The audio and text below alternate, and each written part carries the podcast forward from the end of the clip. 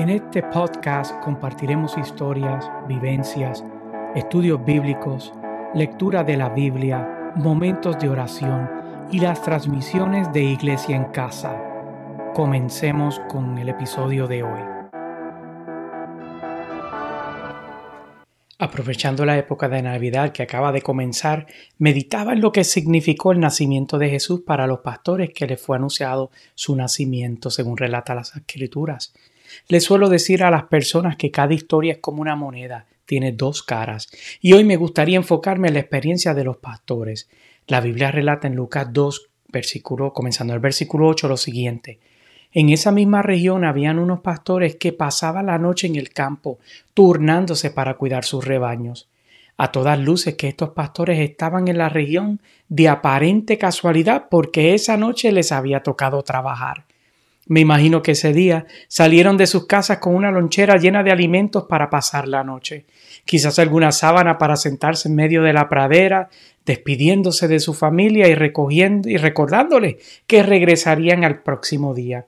Pienso que algunos en ese día iban arrastrando los pies pues no querían dejar el calor de la casa por el frío de la intemperie de la noche o quizás algunos se encontraban un poco resfriados y lo que deseaban era descansar en su hogar mientras tomaban una sopa de pollo que les arreglara el alma. Me imagino algunos pensando que necesitaban el dinero para pagar la renta, los impuestos, comprar víveres, quizás estaban ahorrando para comprar su propio ganado o para casarse, o por qué no, para llevar una buena ofrenda al templo. Nada de eso la Biblia lo indica. Pero lo que sí dice es que habían llegado al lugar de trabajo porque era su turno de cuidar el rebaño.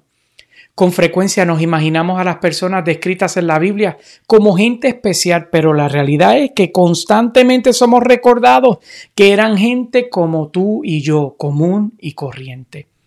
Estos pastores no sabían que estaban en la espera de tener una vivencia extraordinaria que transformaría sus vidas esa noche como tú que estás escuchando o viendo esta transmisión, escuchando un mensaje que si se lo permites transformará tu vida. El versículo 9 dice, sucedió que un ángel del Señor se les apareció, la gloria del Señor los envolvió en su luz y se llenaron de temor. Mientras hablaban de temas importantes o quizás de tontería, mientras comían o estaban alrededor de una fogata para calentarse, las estrellas parecían brillar más fuerte que nunca, pero no eran las estrellas, era que estaban teniendo un encuentro que superaba su entendimiento y estaba transformando sus vidas.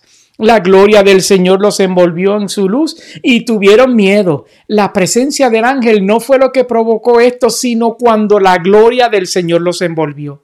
Le pido a Dios que te envuelva en su gloria. Te invito a cerrar tus ojos ahora mismo y decirle, Señor, envuélveme en tu gloria. Esa gloria que transforma, que disipa toda oscuridad, que cambia atmósferas. Ellos fueron envueltos en una gloria que les causó miedo, pero no terror. El versículo 10 dice, pero el ángel les dijo, no tengan miedo, mire que les traigo buenas noticias que serán motivo de mucha alegría para todo el pueblo. No tengas miedo a la voz de Dios llamando a tu vida. No tengas miedo a entregar tu vida a Él. No tengas miedo a entregar tus cargas y tus problemas a Él. No tengas miedo en escuchar su voz y obedecer. El ángel les decía que esto no se quedaba en la experiencia que estaban teniendo, sino que había algo más ustedes que estaban teniendo una noche ordinaria, pero ya no, pues se ha vuelto el principio de un evento que será contado por generaciones. Hoy precisamente estamos hablando de la experiencia.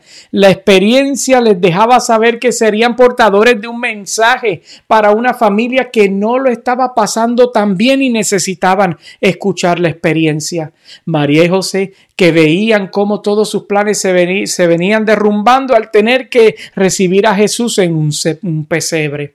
El versículo 11 dice, hoy les ha nacido en la ciudad de David un Salvador que es el Cristo el Señor. Ese Salvador al que hace referencia es Jesucristo, aquel que aún en el siglo XXI continúa salvando y transformando vidas. La vida de los pastores fue transformada y Él quiere transformar tu vida. La belleza de este mensaje es que es para personas que viven vidas rutinarias y aquellos que viven vidas, vidas ajetreadas. Un mensaje que nos acerca a Dios y hoy quiere convertirse en una prioridad en tu vida. La Navidad nos recuerda precisamente esto, el momento en que nació el Redentor del mundo aquel que tiene el poder de cambiar tu vida para bien. Quiero hablarte a ti que piensas que no puedes cambiar hoy. Dios quiere dejarte saber que Él puede cambiarte. Más importante aún, que puede ser que hayas sido juzgado y rechazado por otros, pero Él no te rechaza. De hecho, la Biblia dice en Juan 6:37, todos los que mi Padre me da vendrán a mí, y el que a mí viene, no lo rechazo. Recibe esta palabra en el nombre de Jesús, que traiga alimento a tu alma y te transforme con el poder de su Espíritu. Sean todos bendecidos.